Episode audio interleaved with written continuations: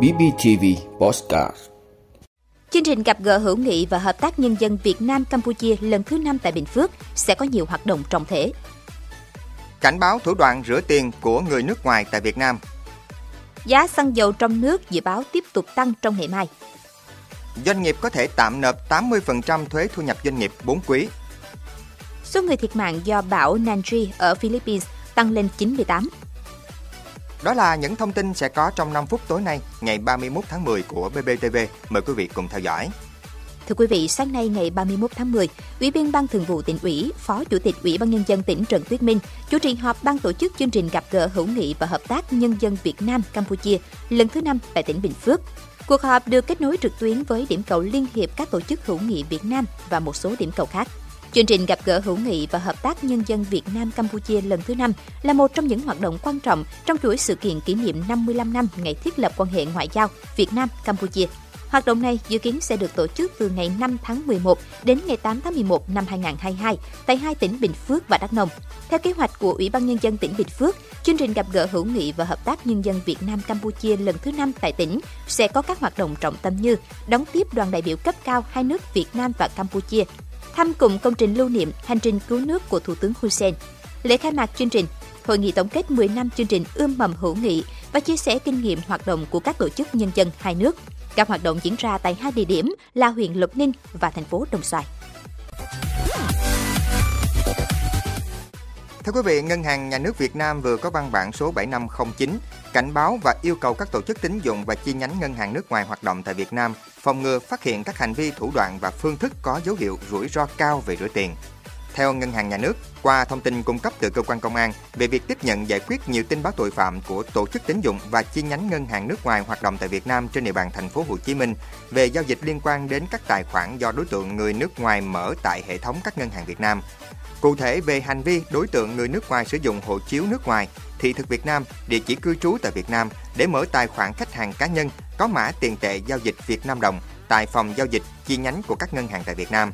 Các tài khoản này phát sinh giao dịch tiền chuyển đến, sau đó các đối tượng đến liên hệ với phòng giao dịch chi nhánh của các ngân hàng để rút hết số tiền này bằng tiền mặt, đồng Việt Nam một lần hoặc nhiều lần. Về đối tượng, quá trình đăng ký mở tài khoản khách hàng cá nhân, các đối tượng sử dụng hộ chiếu nước ngoài có dấu hiệu tẩy xóa, chỉnh sửa, dán đè hình ảnh của đối tượng lên hộ chiếu, giả mạo chữ ký con dấu của cơ quan cấp thị thực của Việt Nam. Xác minh tại cơ quan quản lý xuất nhập cảnh không có thông tin về cấp thị thực, thông tin xuất nhập cảnh vào Việt Nam. Xác minh tại cơ quan đăng ký cư trú, đối tượng không cư trú tại địa chỉ được sử dụng để mở tài khoản. Thông tin quốc tịch của các đối tượng liên quan đến một số quốc gia châu Phi.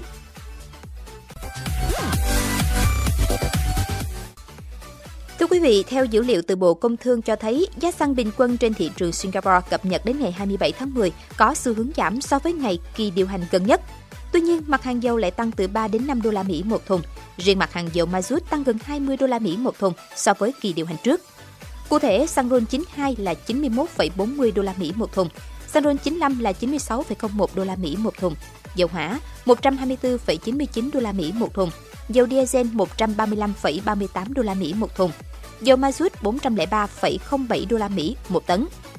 Trong khi đó, sáng ngày 31 tháng 10 theo giờ Việt Nam, giá dầu Brent giao tháng 12 tăng 0,49 đô la Mỹ, tương đương 0,51% lên mức 96,26 đô la Mỹ một thùng. Giá dầu WTI tăng 0,45 đô la Mỹ, tương đương 0,51% lên mức 88,35 đô la Mỹ một thùng.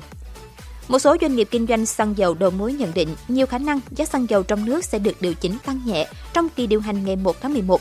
Mức tăng sẽ phụ thuộc vào mức trích lập và chi quỹ bình ổn giá của cơ quan chức năng.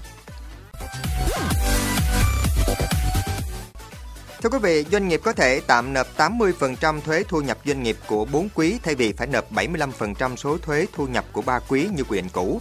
Đây là quy định mới có trong Nghị định 91 sửa đổi vừa được Chính phủ ký ban hành, có hiệu lực từ ngày 30 tháng 10. Nghị định 91 sửa đổi bổ sung một số điều Nghị định 126 năm 2020, đề cập tổng số thuế phải nộp trong 4 quý đầu năm không thấp hơn 80% số thuế thu nhập doanh nghiệp phải nộp theo quyết toán năm. Trường hợp doanh nghiệp nộp thiếu so với số thuế phải tạm nộp 4 quý thì phải nộp tiền chậm nộp tính trên số thuế nộp thiếu.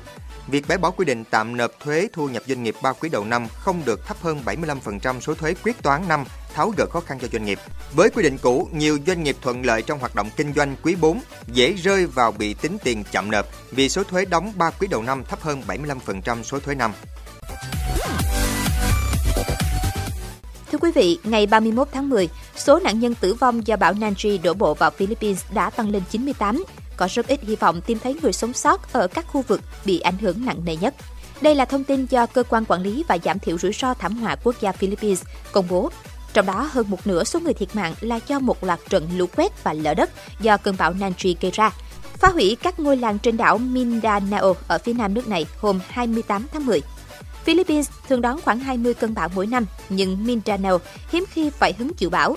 Tuy nhiên, những cơn bão hoành hành tại Mindanao có xu hướng chết chóc hơn ở Luzon và khu vực miền trung nước này. Số người chết có thể sẽ tiếp tục tăng lên, trong đó Cơ quan Quản lý và Giảm thiểu rủi ro thảm họa quốc gia Philippines ghi nhận 63 người vẫn mất tích trong báo cáo mới nhất của mình. Khi các đội cứu hộ sụp trong bùn và mảnh vỡ để tìm kiếm thi thể nạn nhân, những người sống sót tiếp tục dọn dẹp những ngôi nhà ngập trong nước của họ.